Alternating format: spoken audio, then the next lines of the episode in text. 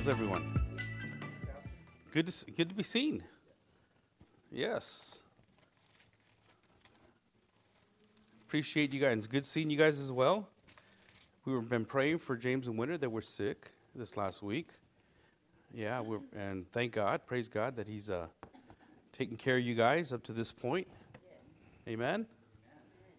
And uh, He will continue to do what He is designed to do and that's to be God. And so I just got to let go and let Him be God and let Him take care of all the other things. All I, all I want to do right now for the rest of my life is to please God, is to please Him. Amen? Amen. Amen. I, I'm not saying that we want to appease God, the appeasement's already been taken care of. First John tells us that uh, Jesus Christ is the propitiation.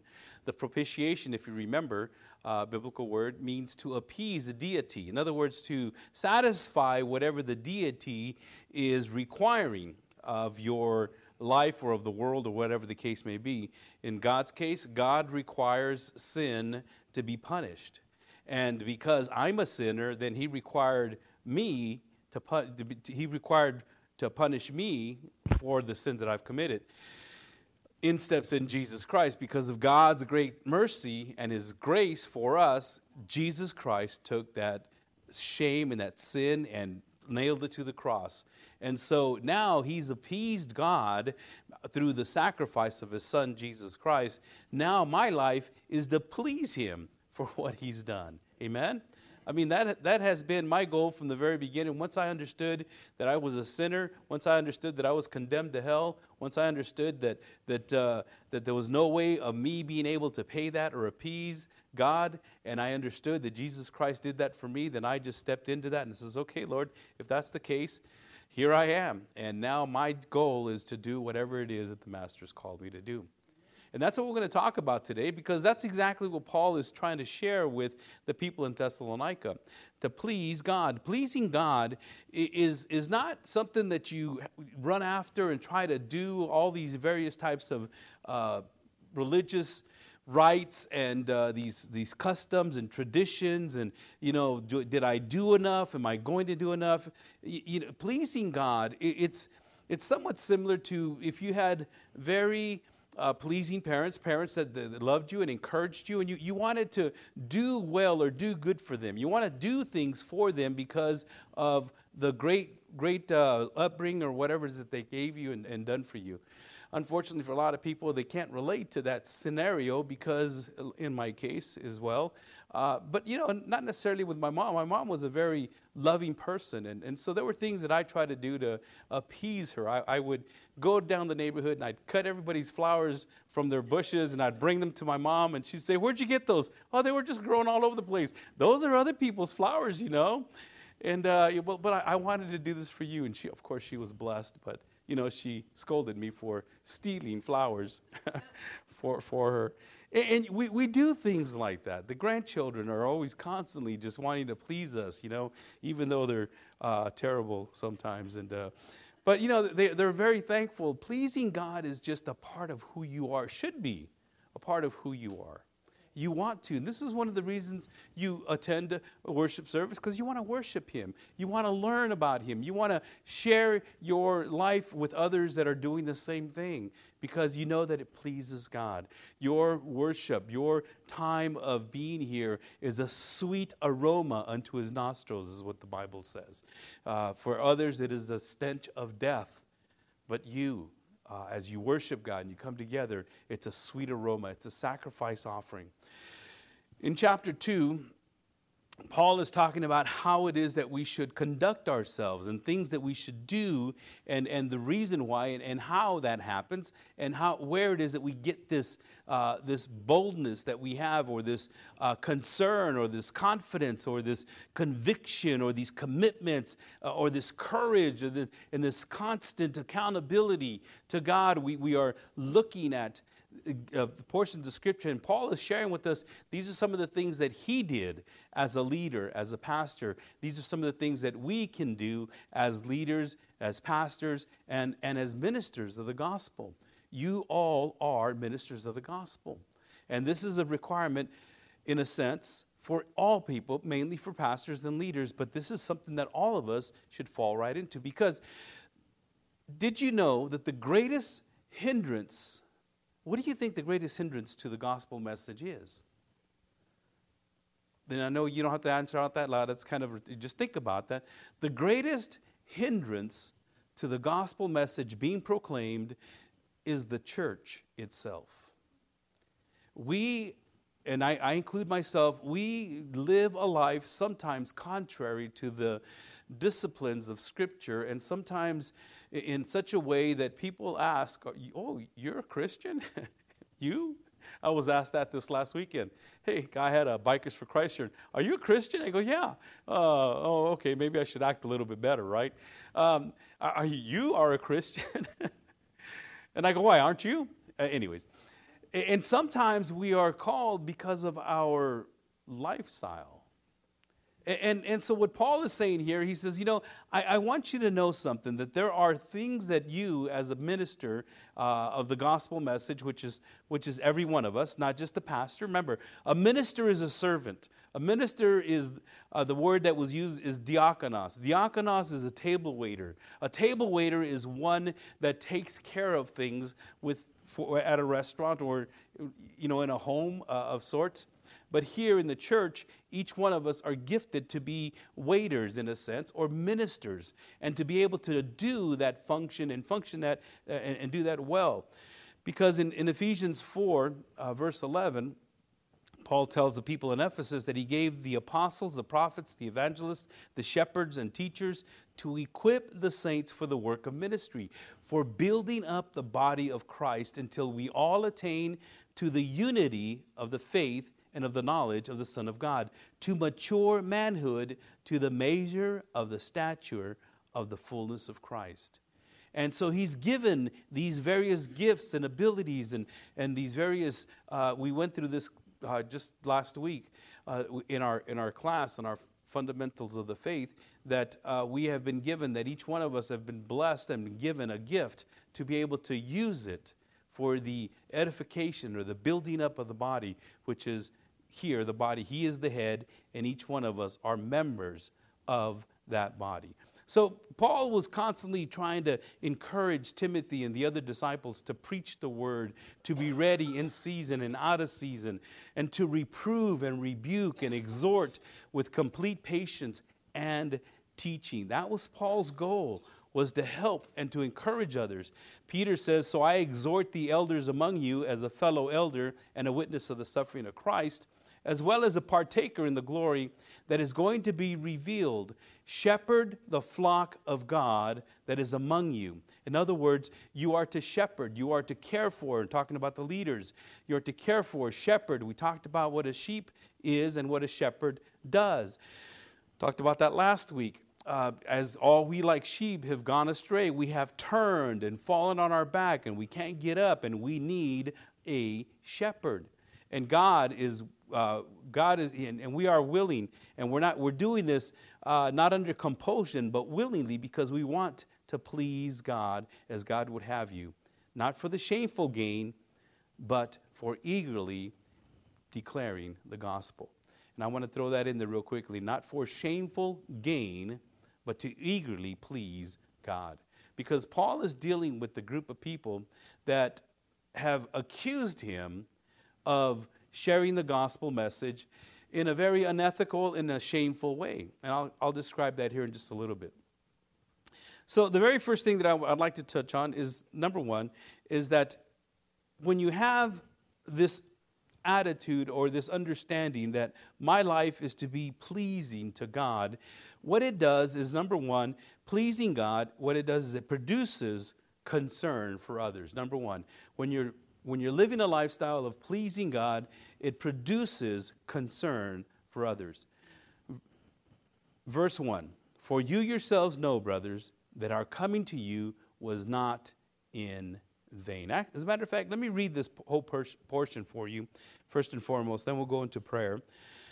Uh, once again, verse 1 For you yourselves know, brothers, that our coming to you was not in vain. But though we had already suffered and been shamefully treated at Philippi, as you know, we had boldness in our God to declare to you the gospel of God in the midst of much conflict.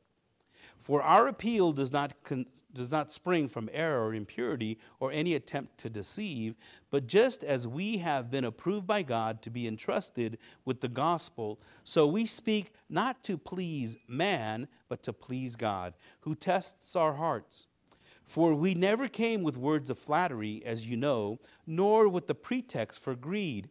God is witness. Nor did we seek glory from people, whether from you or from others, though we could have made demands as apostles of Christ. But we were gentle among you, like a nursing mother taking care of her own children.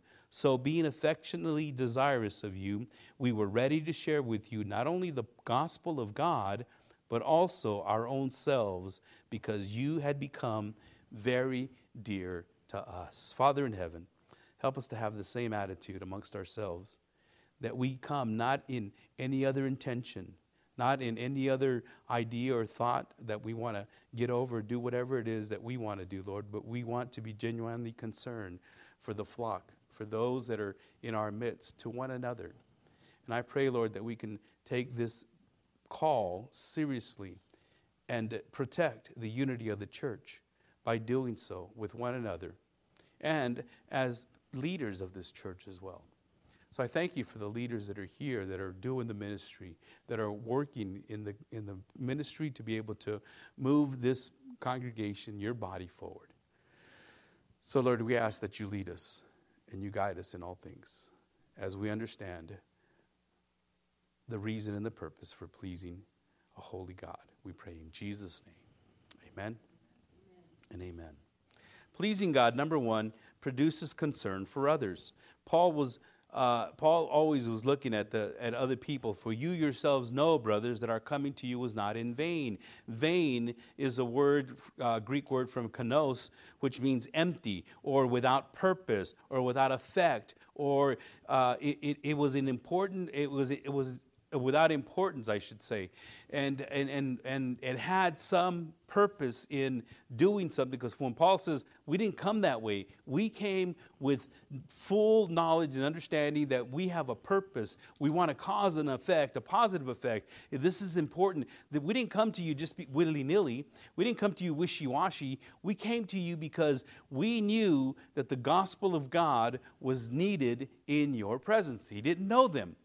He didn't know the people in Thessalonica. As a matter of fact, as you remember, he only spent a short amount of time with them. But the gospel of God is important for every living creature on this planet. Every person. Doesn't matter which race, which country, which nationality, uh, gender, everyone needs the gospel of God. And, church, you are the one to take it out there. Now, you may not ever, ever go to China or Afghanistan, Japan. You may never go to Baghdad or anywhere else in the world. You might not ever go to Mexico, to any of these other islands, to Africa, but you yourself can go into your own neighborhood. This gospel message is so important to the whole world. It should be important to you and to your family first and foremost. Remember last week what we talked about. God had already uh, he'd, he'd already pro- preordained everything that was going to happen. He already told Isaiah this is how it's going to take place. He's already shown Isaiah the end of the age. He's shown a lot of the, uh, uh, the, the, revelation, the apostolic, the, the, uh, the, the, those that are preaching the gospel. He's already showed them what's going to take place. And, and so we already know how it's all going to end. And our part is to be involved in that. And to do so in a willing way. And we ought to understand that, you know, wherever we go, we're not going there with these ulterior motives, with these pretenses. We're not going there to try to get over and trying to make things happen. We're going there because we know that this is our responsibility. And so when we have, uh, we're trying to please God, the first thing that happens, as Paul is saying here, it, we, we have concern for others. Number two, pleasing God produces confidence in God's power. Pleasing God causes confidence in God's power. Paul goes on to say, For you yourselves know, brothers, that our coming to you was not in vain. But though we had already suffered and been shamefully treated at Philippi, as you know, we had boldness in our God to declare to you the gospel of God in the midst of much conflict. Paul had just come from Philippi. Paul was and, and, the apostles were, were walking down the street, and then this young lady that had this ability, this demonic spirit within her to, to tell the future and tell all kinds of things that were to take place, kept hounding them. These men are from God. These men are from the God Most High. These men, and there was she was just yelling, and, and Paul finally got fed up, and he turned around and he yelled, not at the girl, but at the spirit, Shut up, spirit. Or he didn't actually shut up. He says, Be quiet and come out of her. And at that moment, that spirit was gone, and she was like, Whoa, what happened? and she's walking around and her, her, owners or the people that would work her to gain money realized she lost the ability to tell the future and they got mad at paul instead of celebrating the fact that she was delivered now from this demon you know, beloved, think about our culture today. Think about the things that are going on to our children, uh, the young people, and, and, you know, how we're trying to convert these people because of their un- misunderstanding of who they are, what they are. And once we come to them and help them understand that God created you in the manner that you are, and, and when we're trying, and they call this conversion therapy, I become, you become the enemy. You become the target. And they do to you exactly what they did to Paul. They imprison them, they beat them, they threw him in prison. And, you know, and one of the things that happened with Paul, because of what he did and how where he ended up at, he was there, and you might have heard the story about the jailer that felt sorry for them and bound up their wounds and took them home. His whole household was saved. And, and so a prison ministry started from this whole persecution. The things that take place because you stand up for the Word of God and the persecution that might happen to you, beloved, it is for an intended purpose. It is not in vain. Because what happens is when you please God, you get this confidence in God's power. Because you start, you are able now to do things and you start to see that I would never, ever would have been able to do that type of ministry in that, in that place, whether in jail, whether uh, at the workplace, because you know your own limitations. And many times we only want to do what we can actually do, our limitations. But God wants to show you. And He, he wants you to have confidence in God's power. And you have that power. And it's just a matter of building up that power and understanding that power and like I said earlier, he was already suffering uh, and, and gone through a lot of shame and, and what they did. And when they ordered the, uh, when they ordered the, uh, the, the guard to let them out, he says, okay, you guys can go. Go on, get out of here. He says, well, wait a minute. You know, Paul says, they beat us up for no reason, you know. I mean, let them come down here and let us out. Let them tell us why they imprisoned us. You know, and Paul was kind of obstinate about that. And, and, and so when we think about how the gospel message sometimes is proclaimed and in various places, a lot of the times that we're in those places is because of things that took place to get us there, the things that have happened in our life. And the conviction that God's going to use that, this boldness that God gives you, the ability to be able to, to stand and see your, your human weakness and understand, you know what, I, I, can, I can move forward and I can, I can continue on to grow in this. Uh, in, in 2 Corinthians, and I'd like for you to turn with me to 2 Corinthians chapter 12. In 2 Corinthians, which, like I said before, is right next to 1 Corinthians. But uh, 2 Corinthians 12 is just back a few pages. And let me give you the page number here 970 in my Bible. But in 2 Corinthians 12, this is called Paul's vision and his thorn. And this is interesting because Paul is talking about this vision that he had or something that he experienced. And I want you to see the difference between what he experienced and what many people today say they experience in chapter 12 of Second Corinthians. He goes on to say in verse 1 I must go on boasting, though there is nothing to be gained by it. I will go on to visions and revelation of the Lord. I know a man in Christ who 14 years ago was caught up to the third heaven. Whether in the body or out of the body, I do not know. God knows. And I know that this man was caught up into paradise. Whether in the body or out of the body, I do not know, but God knows. And he heard things that cannot be told, which man may not utter. Now look at this.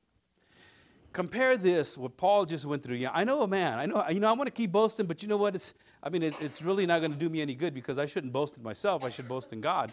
But, but you know, I know a man, and the man that he's talking about is 14 years prior to that, he was left for dead outside of a city where they stoned him.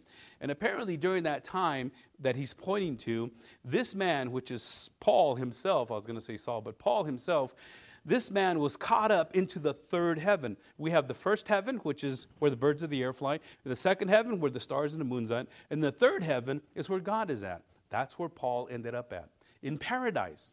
And he was there, and he's seen things that no one should be able to utter. And guess what? He didn't utter them.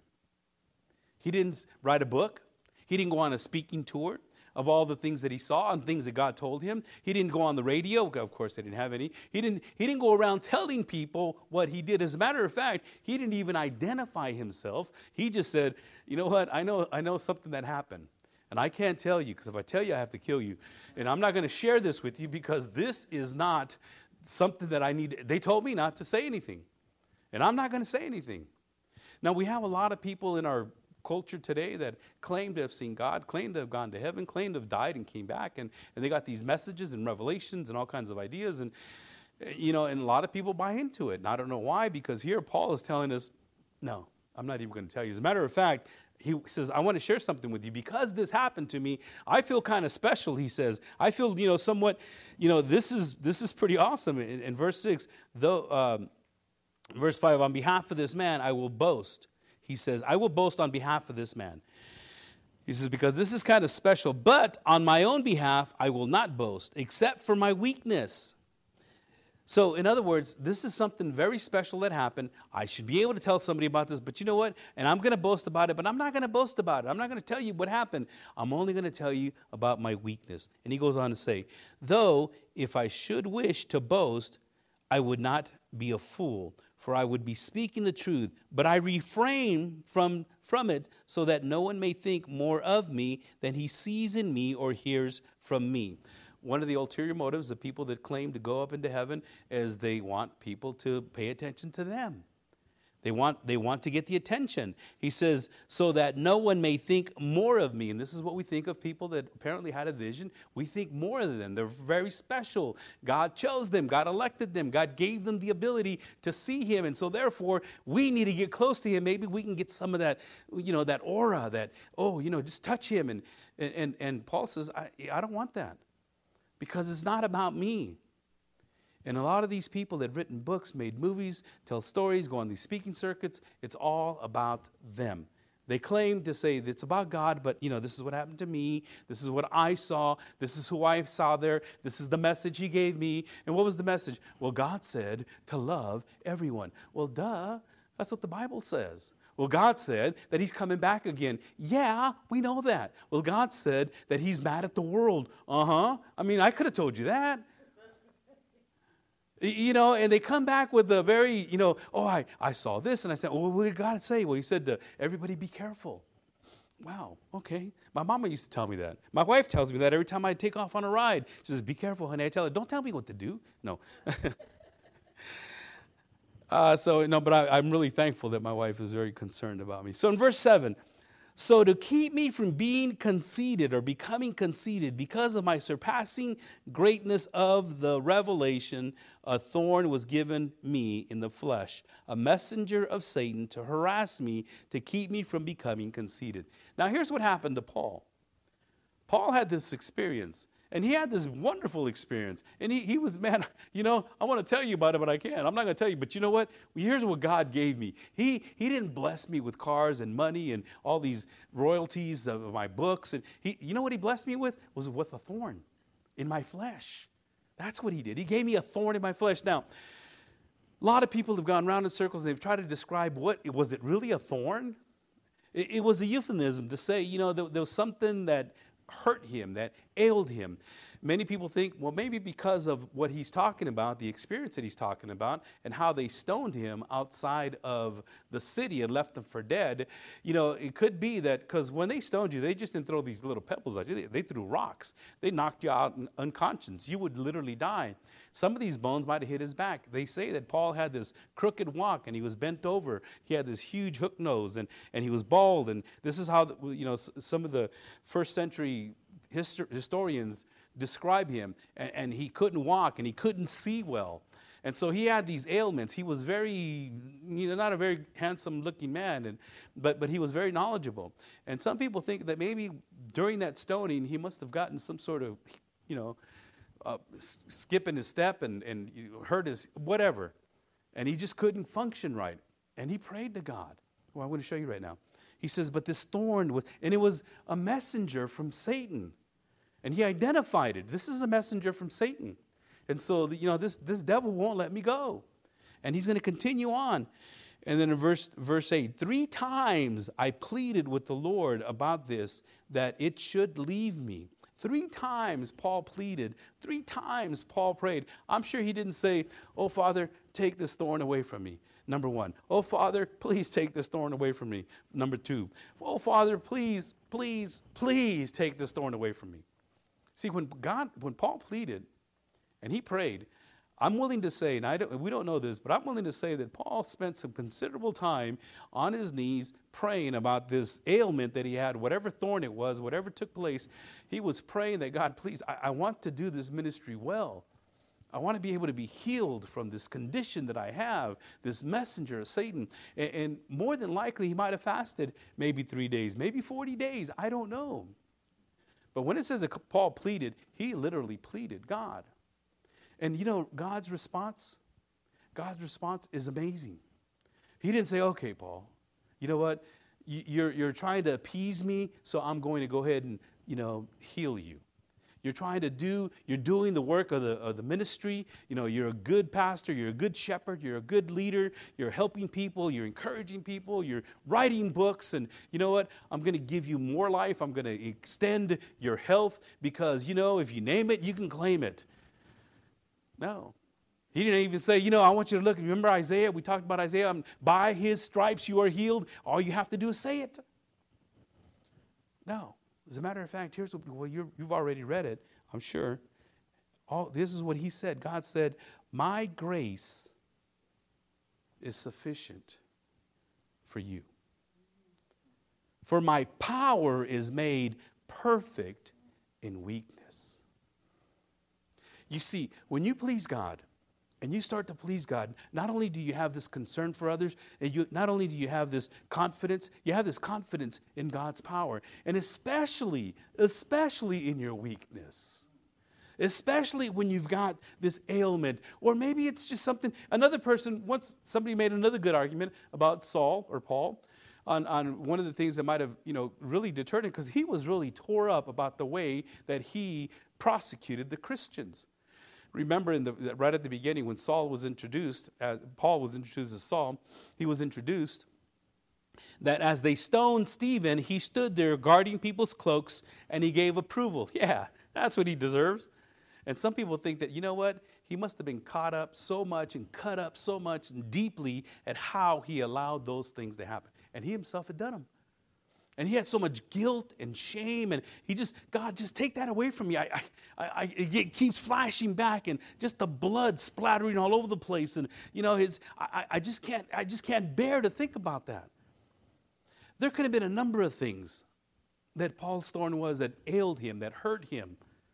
He doesn't say, but you know what? It leaves it wide enough open for each one of us to be able to insert ourselves in whatever it is that you're going through.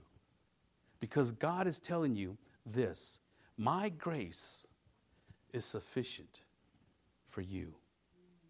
For my power, not your power, not what you can do. As a matter of fact, I'm glad you got that deficiency. That is so good that you got the deficiency because I'm more interested in your character than I am your comfort. I know it hurts. And I know it's painful, and I know that you're going through stuff in life, but it's not that that I am concerned about. I want you to understand that you have the power that I'm giving you to do the task that I've given you. And, and Paul is understanding this, and maybe he didn't understand it at first, but you know, he says, you know, therefore I will boast more gladly of my weakness so that the power of Christ may rest upon me. You see that? You know what? Thank God I've got this broken back. Thank God I've got this busted knee. Thank God I've got this, you name it. Insert yourself in there. Thank God. Thank you, Lord, because this is helping me to see your power in my life. Because I cannot do this on my own. We uh, are helping our children, grandchildren, learn how to read through homeschooling, and we bought them this book of Helen Keller. Don't know who you, I don't know if you guys know who Helen Keller is. Helen Keller was taught by a, uh, a teacher. They call her the miracle worker, which was Anne Sullivan.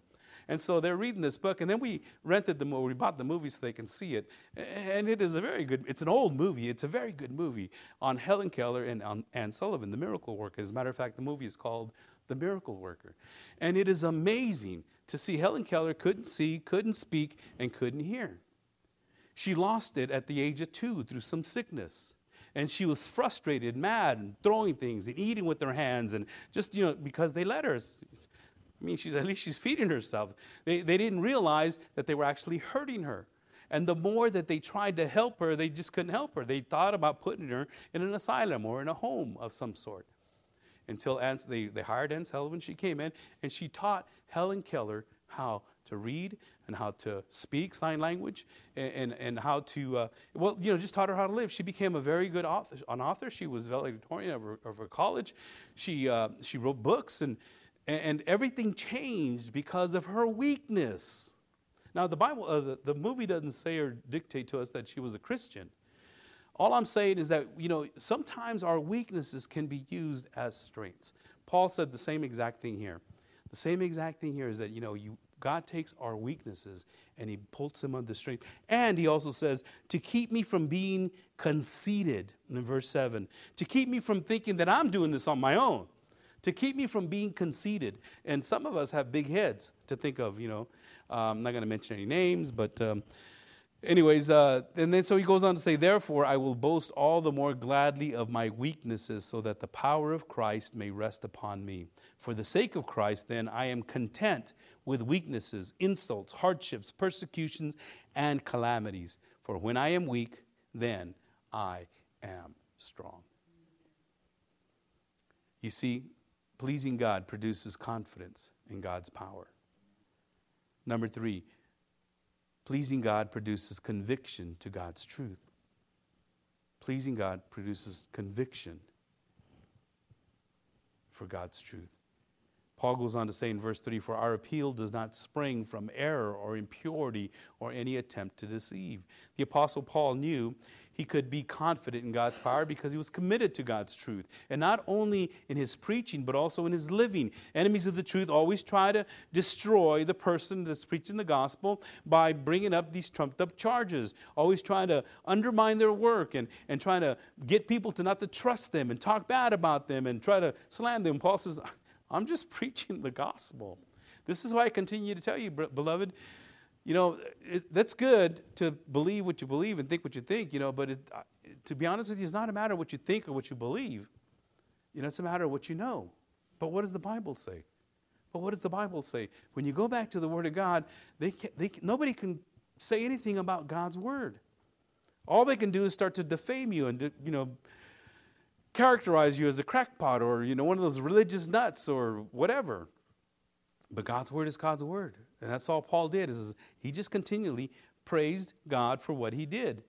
And, and so what Paul says here is, is, you know, I'm not trying to be here in error, for our appeal does not spring from error or impurity. And, and so it is believed that they were accusing Paul of using error or he was impure or any attempt to deceive. Earlier I said that the greatest challenge and the greatest hindrance to the gospel is the church itself. And unfortunately, the church, when I say church, all of them, you know, everything, uh, even from Catholics to, you know, you think whatever, whatever sect you want to think of, from everybody that claims God or thinks about God is lumped into one group and we're all kind of the same. And unfortunately, for the last, you know, last century and part of this century, there's been a lot of scandals within the church. A lot of scandals in the, in the Catholic Church, and the Pentecost Church, the Assembly of God's Church. There's scandals in the Southern Baptist churches. There's, there's scandals, scandals, scandals all over the place. And we are all lumped into, yeah, well, you guys are all like this. You know, you guys are all, you, you name it, whichever one you want. You guys uh, stealing money, running off the secretary, you know, harassing and hurting children and people and taking, you know, all these things. And you're just, we're all lumped into that. And that's what they were doing to Paul. During Paul's day, there were these speakers that would, would take these circuits and walk around, and they were charlatans, they were magicians, they were people of, you know, of knowledge, of wisdom, and, and they used potions and all kinds of stuff to try to get an audience. And they would get an audience, they would collect funds from them, and they would say, okay, thank you, and move on to the next set and they'd left, left people empty. You know, well, what happened? You know, it was, well, they took all my money. That's what happened. You know, and so they'd go to the next city. And, and so there was these group of people. They put Paul inside. Yeah, that's just like all those other guys. That's who he is. You know, he's, he's trying to do these things out of his own, um, his own well-being. He's trying to build himself up. You know, and a lot of it, a lot of what he's talking about is that we, we don't even understand what he's saying. And Paul was confident that he knew what he was saying. He, was, he wasn't from impurity. As a matter of fact, some of these people, what they did is they went around claiming that, you know, that they had this secret knowledge and they were able to pass it on. And the only people they can pass it on to were female uh, servants or apostles, or not apostles, but disciples. And so they would get all these female disciples and they would have intercourse with them. And they would intercourse with them to pass on their secret knowledge. And what they did is once they were passed on the secret knowledge, now they contain the secret knowledge. And if people wanted to come and to be a part of this, then they would hire, they would, they would hire these temple prostitutes, is what they were. And they, men would come and they would have sexual relations with these women so they can receive this special knowledge. And they built temples about, uh, for this. Aphrodite was one of them. Diana was another. Uh, they, they had all these various types of temples that they had for this type of secret knowledge you can get by having this sexual intercourse with a temple prostitute. And these men were very devious and uh, uh, I forget what that word is, but they were trying to get into people's homes. Weak willed women is what Timothy calls them. These men, they're like they're, they're like clouds with no rain. They're, they're just a puff of smoke and they just come and they don't deliver. All they do is they take and they take and they take. This is why when you are pleasing God, you are, it produces a conviction to God's truth, not philosophical truth, not scientific truth. Science, people claim science and want to hold on to science and believe in science and they want to put all their eggs in that basket of science. I want you to know something, beloved. Science, it, it, it's beneficial, it helps. And, you know, science is good because it helps us to understand how God works. It helps us understand on how, when, when the psalmist uh, uh, talked about in the, in the Old Testament, that the clouds come from the, the mountains and they go out to the ocean. And as they go out to the ocean, they come back and they bring back rain. You know, this is something God did. Well, scientists now understand how that works. And they, as a matter of fact, they even understand how to ma- manipulate it to make it work even more so you know, therefore our monsoon season that we're going to be experiencing here pretty soon. We have, and, and all the rains that have happened in the past. So science is good to try to understand how God works. Science has taught us how the body works, but God has already put it together. Scientists can't do that. Reminds of a funny joke my grandmother told me a long time ago. A long time ago, young, I was just a youngster, and she says, you know, there was these scientists, these atheists. They says, you know, God, we can do just anything you can do, better even. We can make a man just better than yours. And, and you know, we can make him without any defects and everything else. And we can, God says, okay, well, meet me here tomorrow on, this mountain. And why don't we just try to figure this out? They said, okay, so they brought the machines and they brought their trucks and they brought the computers and they brought everything, electrical grids, and they were just all ready to go. And God says, okay, you guys go first. They go, okay. So they started shoveling some dirt. And he goes, oh, no, no, no, that's my dirt. That's my dirt. You can't use my dirt. Stop them in their tracks. I thought that was a funny joke. But, anyways, um, not that I'm a comedian. As I can tell, I'm not. Don't laugh at me. You're supposed to laugh with me. and, and science has its place. But to put all your eggs in the, the, the basket of science, see, science has been changing, and rightly so because we learn things as we go along. But it doesn't give you the definite answer. You cannot say it is a fact when in actuality it's not. From the very beginning, people used to think the world was flat. Some people still think it's flat today. I don't know how, but the, the world was flat. You couldn't sail out too much further because you would fall off the edge. And that's how the horizon looks like an edge. And all of a sudden, the boats take off. Oh, no, he's not coming back. And then they came back. How'd you do that? Well, we went straight up, and then we came. No. And then they said, you know, well, you know, the world is not flat, it's round. And, but the world is the center of the universe. We had this heliocentric universe, uh, excuse me, geocentric universe. And, and, the, the earth, everything revolved around the earth. And we kind of find, oh, no, no, no. It, we have a heliocentric universe. We revolve around the sun. And then we come to find out, wait a minute, we don't just revolve around. And see, it keeps changing. There's a lot of suns that are spinning together. And, and you know, it's not just one universe, it's billions of, you we, we keep learning. And that's just our stars. And, and so science has its place, and it's explained to us how a lot of things that God created work. But you cannot put all your faith in science. We got to put our faith in God and His truth. For our appeal does not spring from error, impurity, or any attempt, any attempt to deceive. Paul wasn't trying to deceive. We will find out that Paul, he, what he did is he took care of himself. He worked. He never asked them for anything. They gave him, but he worked for his own. And as he told Timothy in 1 Timothy 6:20, "O Timothy, guard the deposit entrusted to you. Avoid the irreverent babble and contradictions of what is falsely called knowledge." Paul's telling Timothy there's a lot of people that think they have knowledge, they understand, or they think they figured it out. No, they don't. They have not. 2 Timothy 2:15 he tells them, "Do your best to present yourself to God. Please God as one approved, a worker who has no need to be ashamed, rightly handling the word of truth." Beloved, we are now in a portion, a portion in our church life where we are rightly and trying to develop and be able to uh, understand God's word, not to be ashamed of his truth and not to be un- because when you know God's truth, it gives you confidence. And when you when that's this conviction of God's truth, it builds your confidence up. Well, that's not what the Bible says, as somebody once told me. that's not what the Bible says. You know, the Bible says this. Well, I mean, that's just what I think. Well, I don't care what you think. I mean, I'm glad you, I'm glad you think. Glad you're thinking, but you got to understand that uh, that's not what the Bible says. You cannot go according to what you feel or what you think. Any, anytime someone starts off by saying, well, I think, or I believe, or I, you know, I once experienced, no. No, it's, what does the Bible say? Number four, produce, when, when, you are, uh, when you are pleasing God, it produces a courageous evangelism, Procl- proclamation of the word, proclamation of the gospel. Verse 4 But just as we have been approved by God to be entrusted with the gospel. So we speak not to please man, but to please God who tests our hearts.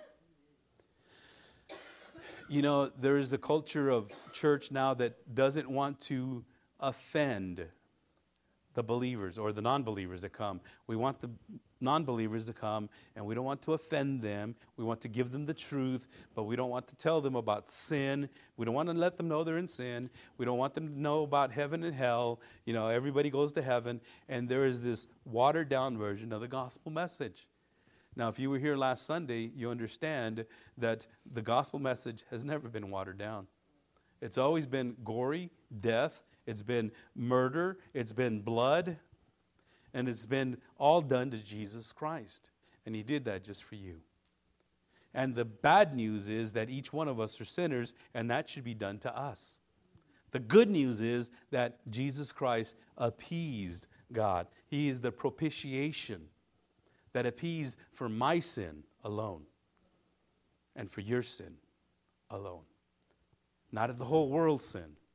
Because if God's wrath upon Jesus Christ appeased his wrath, and the blood of, of Jesus Christ appeased the wrath of God. And if it was for the whole world, Jesus' blood is powerful enough to save the entire world.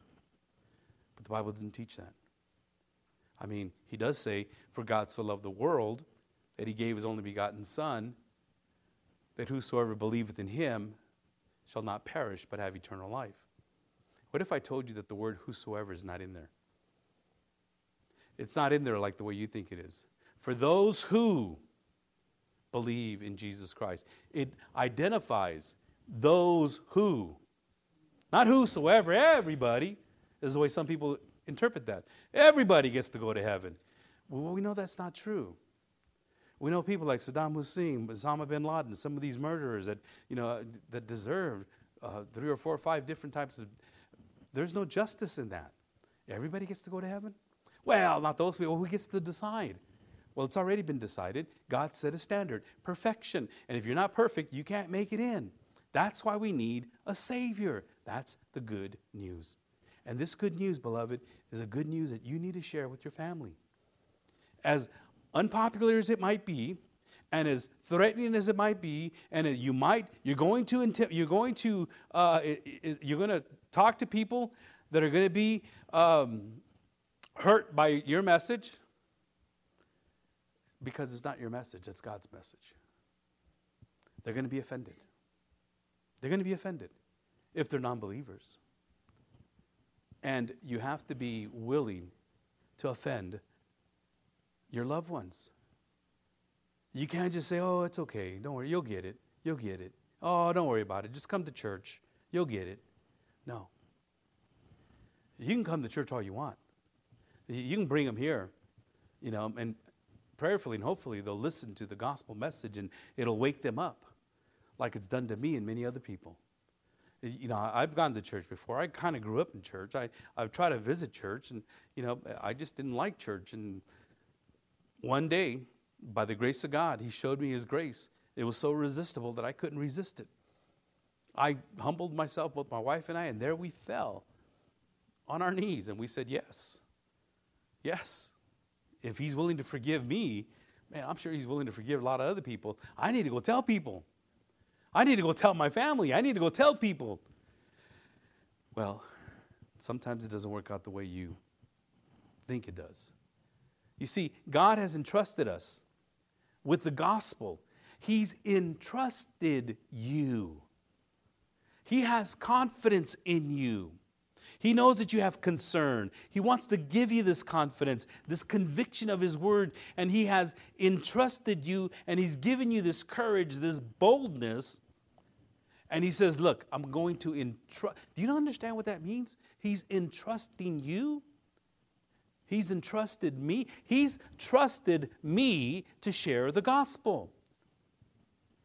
But just as we have been approved by God to be entrusted with the gospel, so we speak, not to please man, but to please God, who tests our hearts.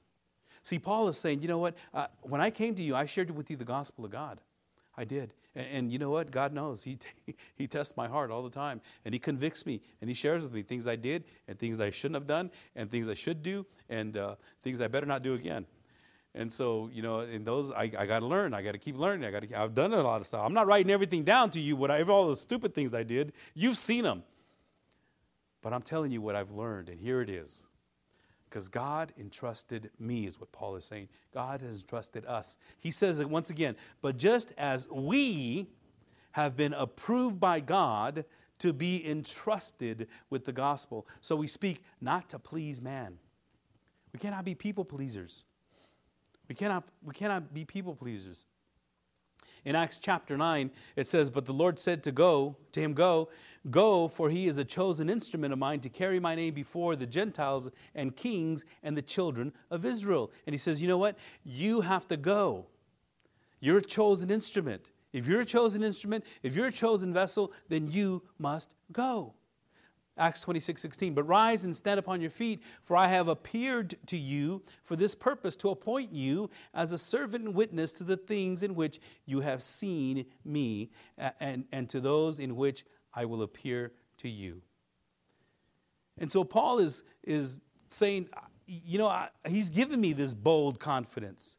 He's given me this bold ability to do so. And he's not out trying to please people. What he's doing is he's trying to please God. Number five, pleasing God produces constant accountability to God. Let me let me kind of flesh that out for you. For we never came with words of flattery, as you know, nor with a pretext for greed. God is my witness. See, flattery, people do flattery all the time. Oh, you're such a great person. Oh, you're such most, most of the flattery comes from people that are trying to manipulate you. If they're constantly flattering you with, oh, with grace and this and that, oh, man, you're such a great person. You know, I mean, of course, eh, I get flattered. I, you know, I get a big, you know, yeah, that's true. yeah, aren't I? aren't I? Uh, you know, and, and that's, but a lot of times, flattering lips, the Bible says, uh, comes from a, a, messed up heart. That's I didn't say messed up. That's the the Sal Sal translation. Uh, fl- flattering lips. I'm sorry, I forgot how that one goes. But flat, basically, is that you know it comes from a heart that is deceitful, and, and, and it's deceitful because you want to fly, you, you want to get it. And Paul says we didn't do that to you guys. No, you guys. As a matter of fact, you guys saw us. You guys lived with it. We lived with you guys for. Though we were there for a little while, you understand the things that we went through. And, and, and, poor Jason, they drug him out of the house and they beat him up and, and they let us escape. And you guys stayed behind. And, and then and they start, start telling me that, you know, or still telling you guys about us that we left. We started all this chaos and you guys got in trouble, but you guys understood the gospel message. Remember when we first started in chapter one? Paul says, I wasn't even there that long with you guys, but yet I've heard of the gospel message being proclaimed throughout the whole world. Everybody is knowing what you guys are doing. You guys have been transformed, you've been converted, you've been reborn, and now you are multiplying. Praise God for that. And so we, we have this accountability to God. And we, we understand that God is our witness. He knows your heart. He knows why it is you say certain things. He knows why it is you do certain things. And as you know, he says, nor with a pretext for greed. It's not for the money, it's not for anything I, I'm doing. I'm not doing this for that. I'm doing it for the fact that, you know, this is what I better do because God has given me that ability.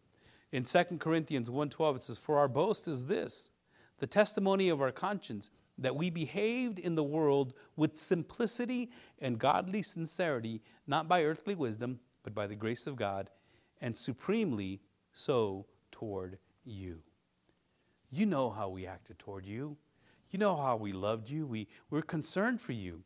We love you. And, you know, one of the portions that we're not going to get into today is he says, you know, we, we, were like, we were like a mom to you. I mean, we, we cared for you like a mother does. We nurtured you. We, we tried to help you as much as possible because our intention wasn't for us. I mean, if you guys Remember, I left here empty handed. I ran out of here. And everywhere I went, I got beat up and I got thrown in jail. And I, you know, and I'm not making any money off of this. I'm not making anything out of you guys because I'm going according to what God has called me to do. I'm not pleasing man, I'm pleasing God. And the last point I want to make is point six produces commitment to the glory of God. Verse six, nor did we seek glory from people whether from your, you or from others, though we could have made demands as apostles of Christ. He says, we didn't try to get, you know, make you guys, have you guys tell us, oh, you guys are great apostles, you know, oh, great, you know, good, put us on this pedestal. He goes on to say, no, we didn't. He says, nor did we seek glory from people. We didn't seek glory from anyone, anyone around us. There's not the things that we did, verse 7 in your Bibles, but we were gentle among you like a nursing mother, taking care of her own children. So, being affectionately desirous of you, we were ready to share with you not only the gospel of God, but also our own selves, because you had become very dear to us. Paul says, You became dear to us. You are the reason that we do this, not for any, anything else. We do this only because we love you and, and we, we are concerned about you and we want you to know the truth. And when you share the gospel with somebody, you don't do it with the intention of, anytime you share the gospel with somebody, you're not doing it with the intention of trying to get fame or glory or riches. That's probably the furthest thing from your mind, or it should be. But your concern should always be for your loved ones spiritual well being. I'm glad you're doing well in school. I'm glad you're doing, you gotten promotions at work. I'm glad you're doing well in, your circle of influence. You've got a family, you've got a home. I'm glad you're doing great. But you know what, mijo? Unless you yourself have committed your life to Christ and serve Him, serve Him fully and please Him, what, what does it profit a man? What does it profit a man to gain the whole world yet loses his soul? And so it's a, it's a template. When we started this series in 1 Thessalonians, I said this is a model church. And Paul is pointing out things that he says, you know, these, these are some of the things that you guys are doing. And I'm really excited about what you guys are doing. And now here's how it is that you need to continue going forward. And some of the things that I've heard, you know, because with Paul, when you start to please God, you find out that it produces concern for others. It produces confidence in God's power. It produces conviction to God's word and God's truth. It produces courageous evangelism. It produces constant accountability to God. It produces commitment to the glory of God. It produces commitment to the glory of God. Now, to Him who is able to do far more abundantly than all we ask or think, according to the power at work within us. To him be glory in the church and in Christ Jesus throughout all generations, forever and ever. Paul says, Not to me, to him. And in Romans 11 36, he says, For from him, God, and through him, and to him are all things. To him be glory forever. To God be the glory. Not to Pastor Sal, not to Paul, not to anyone else, but to God be the glory. God has given me the ability to share this with you. And I don't take the credit for it, I give it all to God. I, I read these things throughout the week in various commentaries and people, and, and I read the scriptures in various translations. And, you know, I, I, God has given me the ability to do so. Excuse me. And it's not because I want to be popular, as you can see, not much. I do this because this is what God's called me to do. And I do this because it's a commitment to the glory of God. And I my response should always be, well, praise God. Good message, praise God. Awesome testimony, praise God. You know, because it's to him the glory, not me. And and that's the way we should all be. Let me ask you to stand.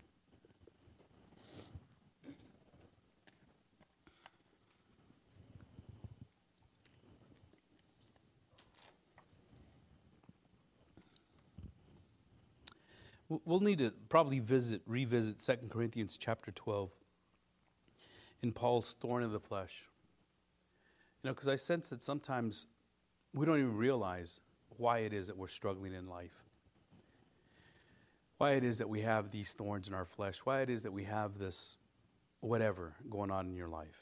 Something physical, something mental, something emotional going in your life. And we don't even realize why those things happen.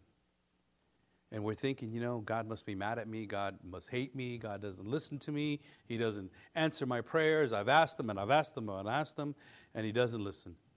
Well, you know, that was Paul's response. He says, I asked three times. I figured, hey, three strikes, you're out. God said, My grace is sufficient. That's good enough for me. I'm telling you, you know what? God's grace is sufficient. And we need to give glory to God. We need to give glory to God for for that deficiency. Because in our weakness, Father in heaven, you're strong. And we need to be about your business. The time that we have left here on this planet is short 60, 80, even if it was 100 years, it's still short. And so we need to ask God, what can we do next? What is my next assignment? What am I going to do next? and be always ready to be able to share the gospel with boldness. So thank you, Father, for this scripture that you've given us to give us the ability to learn a little bit more and to move forward in, uh, in the, this book to the people in, in Thessalonica. I thank you for Paul's wisdom, how you used him. In spite of all his weaknesses, in spite of all the frailties that he had, you used him right to the end, even in prison as he wrote letters. So, Lord, help us to be the same way. We may not be able to cross the, the Atlantic or the Pacific to other nations, and we may not be able to fly to various places or not even in this state. But Lord, we have an obligation to those that are closest to us because you've entrusted us with that gospel message. So, Lord, we know that you know our hearts, you trust our hearts. And sometimes we lie to ourselves, but we can never lie to you. And help us to be accountable to you. And bring all the glory to you, I pray. In Jesus' name. And everyone says, Amen, amen and amen. I'll be here for a moment if you'd like to come up for a word of prayer.